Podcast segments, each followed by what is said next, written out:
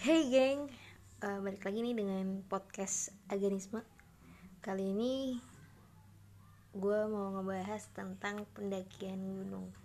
Karena beberapa hari terakhir ini sempat rame di Youtube cerita tentang pendakian gunung Ciremai yang hilang selama tiga hari itu.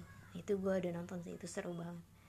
Nah ngomong-ngomong soal pendakian Menurut gue sebelum kalian mendaki baiknya kalian gak perlu nonton atau mencari tahu tentang hal-hal mistik yang ada di gunung yang ingin kalian daki. Karena itu bakal bikin pikiran lu jadi tersugesti ke arah sana. Ya nggak des? Nah kebetulan gue udah pernah mendaki gunung meskipun gak banyak tapi uh, lumayan seru. Emang selalu ada cerita cerita seru ya di balik pendakian itu. Emang ada hal-hal mistik sih meskipun gak banyak tapi mungkin itu juga karena sugesti kita gitu. Tahun 2012 atau 2013 gue pernah mendaki Semeru. Dan itu alhamdulillah lancar-lancar aja kita berangkat bertujuh nggak ada halangan yang terlalu mencekam gitu ya. Nggak yang hilang nggak apa. Menurut gue itu memang sugesti dari kita sendiri dan selama kita menjaga menjaga suasana dan sikap kita selama perjalanan menurut gue itu akan menjadi senjata yang buat kita menjadi aman. Dibandingkan lo mendaki sambil berkata-kata kasar atau tak kabur gitu kan. Jadi lebih baik enjoy aja sebelum pendakian itu yang perlu disiapin yang mental fisik dan pikiran lo jangan sugesti terarah sana. Meskipun hal-hal yang akan terjadi itu mungkin nggak terduga gitu ya. Tapi selama lu bisa menjaga sikap itu gue rasa nggak akan parah-parah banget. Karena di saat mendekat Semeru pada saat itu memang ada hal yang bikin kita mikir apakah itu emang gangguan dari alam gaib atau enggak. Jadi waktu itu di malam hari tepatnya sih setelah kita turunnya dari dari arah puncak dari arah Kalimati kita turun lewat Cemoro Kandang di situ kebetulan uh, maghrib tuh suasananya. Dan itu udah gelap banget di rute itu cuman rombongan kita doang. Tiba-tiba ada suara perempuan. Itu teriak ah gitu. Tapi itu lebih menengking sih. Pada saat itu teman-teman gue nggak ada yang bilang apa-apa nggak ada yang auto panik juga. Kita cuma lihat-lihatan. Habis itu kita tetap berjalan lagi. Meskipun mungkin di pikiran kita masing-masing mikir itu suara siapa. Sedangkan di rombongan itu di jalur itu hanya rombongan kita doang. Gitu. terus singkat cerita sambil berjalan eh, tiba-tiba temen gue setelah kita ngelewatin savana itu salah satu temen gue jatuh. Kita nggak tahu sih dia jatuhnya namun kayak kesandung gitu kan. Wajar aja kesandung karena itu uh, jalanannya agak turun gitu. Agak turun karena itu sebelum masuk ke Ranu Kumbolo kalau dari arah sana terus kita senterin ternyata itu batu nisan. Petilasan maksud gue lokasi di mana pendaki meninggal dunia pada saat pendakian itu di situ kita ya mikir juga apakah ini emang gangguan atau enggak tapi dibawa enjoy lagi selama perjalanan itu. Sampai akhirnya kita ngecamp dan alhamdulillahnya selama kita nginep pun nggak ada gangguan apa pun. Jadi menurut gue untuk hal-hal yang terjadi pendakian mungkin akan ada hal-hal seperti itu. Bisa tapi nggak usah kita ambil pusing dan kita pikirkan. Ya nggak des? Yep, terus kita juga pernah gue juga pernah baru setahun yang lalu itu pendakian ke Gunung Gede. Kita sebelumnya sama sekali nggak nyari-nyari hal-hal mistik di Gunung Gede sama halnya waktu gue mau naik Gunung Semeru. Justru kadang kita iseng nyari-nyari browsing itu setelah pendakian. Hal-hal mistik apa sih yang ada di gunung itu gitu. Nah di Gunung Gede ini kita itu berangkat bertiga. Cuma bertiga. Gue berdua sama Desi cewek dan satu lagi temen gue namanya Fitra. Awalnya itu nggak bertiga tapi pengennya berlima atau bahkan berenam. Cuma di hari H tiba-tiba mereka membatalkannya. Jadi otomatis kita bertiga tetap jalan. Karena kita udah booking uh, penginapan sebelum nyampe di Bogor terus juga nyewa alat itu semua udah kita booking gitu kan. Sebenarnya sempat pikir kita bertiga aman gak ya? Uh, ngeri gak sih bertiga dong tapi itu nggak terlalu gue pikirin banget karena ya udah gue merasa yakin kita bakal aman. Karena dalam pikiran gue Gunung Gede itu pasti banyak banget pengunjungnya dan temen gue ini emang udah pernah juga naik ke Gunung Gede. Ya singkat cerita kita uh, melakukan pendakian pada umumnya.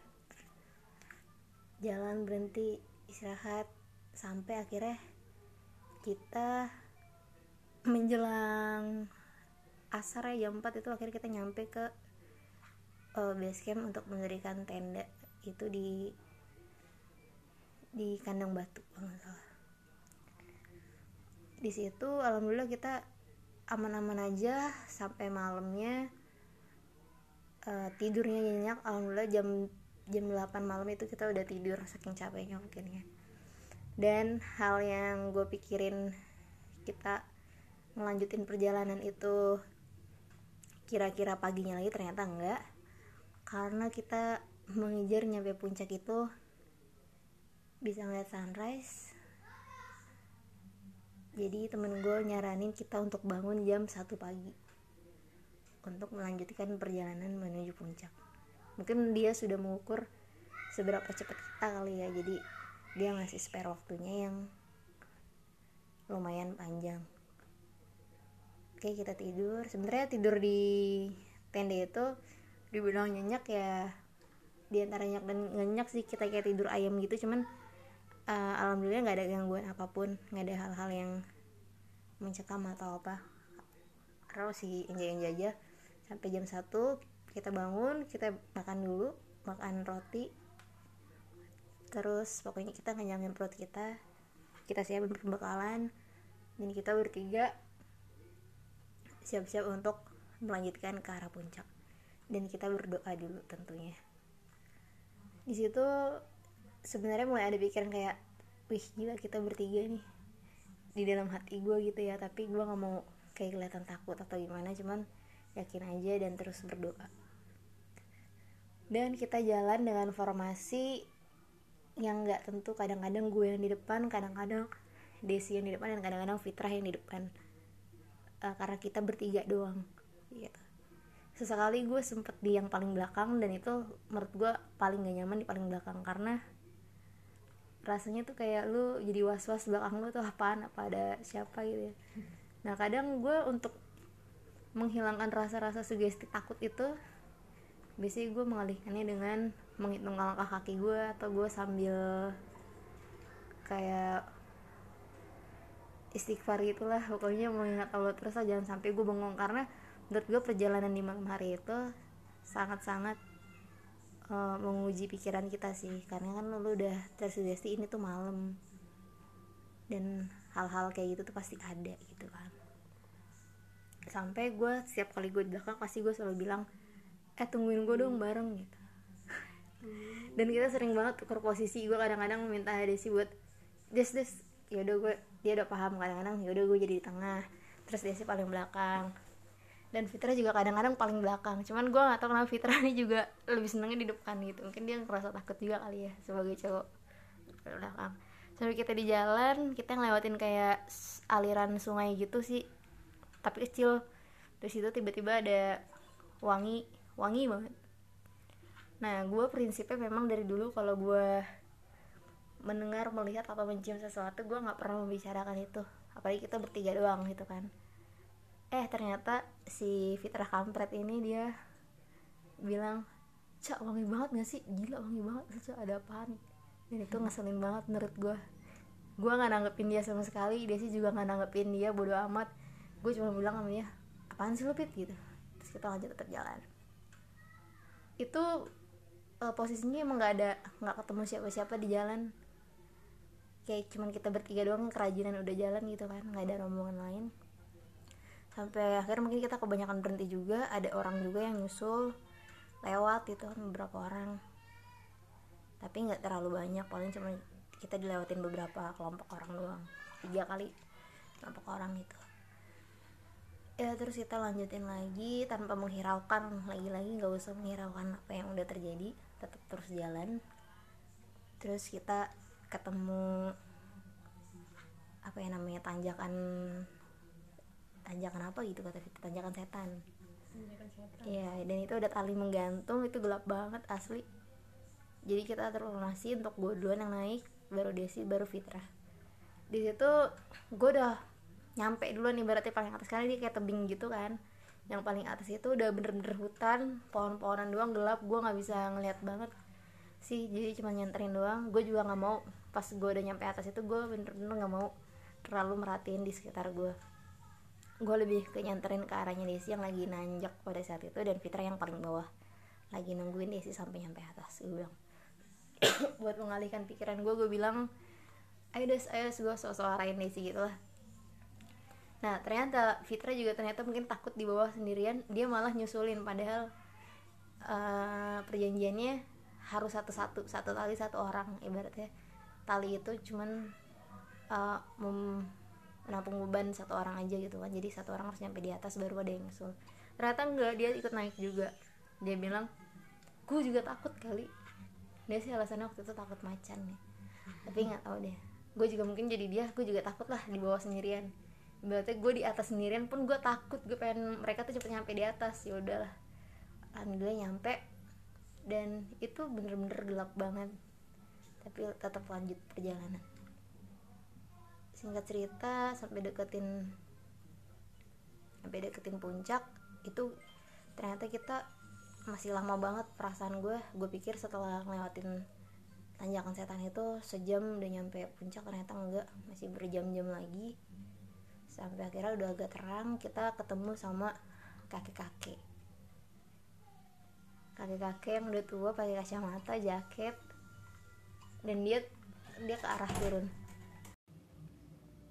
Kakek-kakek itu jalan menuju ke arah kita karena dia posisinya dari atas puncak gitu ya. Menurun yang kita lihat dari kejauhan sih uh, beliau ini jalannya agak membungkuk dan ngambilin sampah di sekitar yang dia lewatin kayak ngambil sampah tisu sampah-sampah plastik lainnya gitu.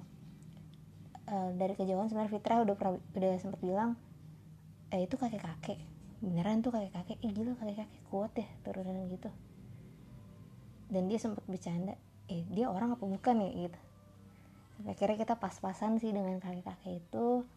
Fitra juga refleks dia langsung aja ngobrol ke kakek kakek kakek kakek itu pun duduk kita juga duduk ngobrol nanyain dari mana? Kayak mau ke mana? gitu. Cuman nampaknya dia kurang begitu nyambung sih dengan kita karena bahasanya bahasa Sunda gitu dan kita kan bahasa Indonesia. Gue juga nggak terlalu uh, paham apa yang dia katakan. Yang pasti dia cuma bilang iya dia sendiri aja ditanyain bawa minum nggak bawa minum kayak nggak bawa makanan. Dia bilang nggak bawa terus kita kasihlah botol uh, minum kita yang padahal waktu itu tinggal satu-satunya sama Fitra dikasihin ke kakek-kakek itu buat dia minum gitu. Sambil dia minum dia cerita dengan bahasa Sunda yang gue juga sebenarnya secara keseluruhan nggak terlalu ngerti dia ngomong apa. Yang pasti dia bilang ada rombongan yang sempet hilang dari Tangerang berapa orang gitu berhari-hari. Padahal posisinya gue nggak nanyain terkait hal hilangnya pendakian gitu. Dan kita sama sekali emang gak ngungkit tentang soal hilang-hilang pendakian. Tapi beliau sendiri yang ngomong kayak gitu tiba-tiba. Terus juga dia cerita ada ibu-ibu juga yang hilang. Nah menurut gue gue di situ udah mulai kayak ini orang bener apa enggak nih? Atau misalnya atau seenggaknya mungkin emang dia emang orang cuman kurang nyambung aja apa gimana gitu. Yang bikin kita heran emang kenapa tiba-tiba ngomongin pendaki yang hilang. Dia bilang hilang beberapa hari ke arah sana salah arah turun gitu gitu. Ya udah kita ngasih minuman ngasih makanan minuman itu otomatis kita kasihin ke kakek itu ya karena nggak mungkin dibalikin lagi. Dan itu benar-benar kita habis karena semuanya buat uh, kakek itu. Biskuit yang tinggal satu kemasan dan minuman yang tinggal setengah botol itu. Lanjut berjalan sambil bercanda si Fitra bilang itu kayak bukan orang deh. Tapi gue masih mikir itu orang. Desi juga mikir itu orang. Karena kakinya masih karena kakinya masih menapak kalau kata kata kita berdua. Tapi yaudah itu nggak menjadi bahasan yang terus menerus kita bahas karena gue juga gara-gara Fitra bilang kayak gitu gue sempat kepikiran oh iya ya tapi masa iya sih dia bukan orang gitu? Ya udahlah nggak usah dipikirin banget akhirnya kita lanjut jalan. Uh, sampai akhirnya kita sampai puncak dan ketemu warung di situ gue langsung beli aqua. Kita sarapan dulu. Pokoknya nggak nyangin perut banget karena kita nahan minum tadi setelah ngasihin air tadi ke kakek-kakek itu. Kita nyampe puncak agak kesiangan cuma bersyukur banget bisa sampai puncak. Karena sebelumnya gue hampir mau nyerah saking gak nyampe nyampenya ke arah puncak itu. Udah sehingga cerita kita foto-foto di puncak terus juga balik lagi turun mungkin di puncak cuma sekitar sejam sejam doang. Sejam dua jam bisa turun lanjut turun karena itu pas banget di hari minggu senin ini kita harus sudah kerja. Jadi kita langsung turun pada saat itu juga. Balik lagi ke base campnya sampai ke arah uh, pos pertama lagi. Syukurnya itu lancar-lancar aja meskipun emang sempat hujan. Dan di sampai menuju ke pos yang pendaftaran awal itu itu udah mulai gelap maghrib situ gue juga mulai agak-agak takut karena suasananya hujan gerimis gitu terus juga maghrib udah gelap. Udah capek banget juga. Dan alhamdulillah kita nyampe di pos pendaftaran saat pertama kita memulai pendakian. Udah segitu aja sih cerita di di Gunung Gede itu paling yang menjadi pertanyaan cuman kakek-kakek tadi doang. Karena itu tetap menjadi bahasan kita pas kita pulang. Bahkan sampai rumah pun sempat browsing browsing si Fitra ngasih link kalau kalau sebenarnya ada juga sosok kakek-kakek di Gunung Gede. Cuman gue masih percaya nggak percaya juga apakah kakek-kakek itu yang dimaksud apa kakek itu gaib apa kakek-kakek itu orang. Cuman gue masih berpikir itu dia orang sih ya ya tau lah mungkin kalian ada cerita juga tentang kakek-kakek itu. Siapa tahu itu orang yang sama. Mudah-mudahan uh, dengan adanya cerita musik-musik pendakian ini bukan menjadi ketakutan buat kalian yang baru mulai pendakian. Cukup jadiin uh, pengetahuan umum aja kalau pastinya tentu di alam bebas itu ada makhluk selain kita. Jadi kita cukup menghormati aja nggak perlu terlalu parno selama lo memulainya dengan baik bersikap dengan baik pasti akhirnya juga insya Allah akan baik. Gitu aja ya dadah